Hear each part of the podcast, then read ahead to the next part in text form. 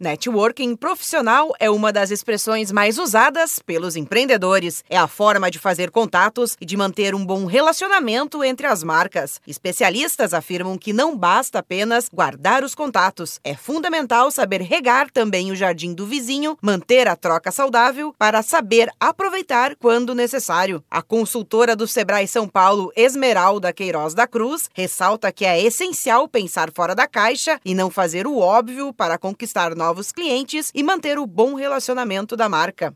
O importante quando a gente quer falar em fazer networking é não fazer aquelas coisas quadradas, né? É, ah, olha, eu tenho aqui a minha lista de clientes e a minha lista de parceiros e eu sei o dia do aniversário deles e eu vou mandar um feliz aniversário e vou mandar um feliz Natal. Networking é mais do que isso. É realmente a gente conseguir construir esse relacionamento.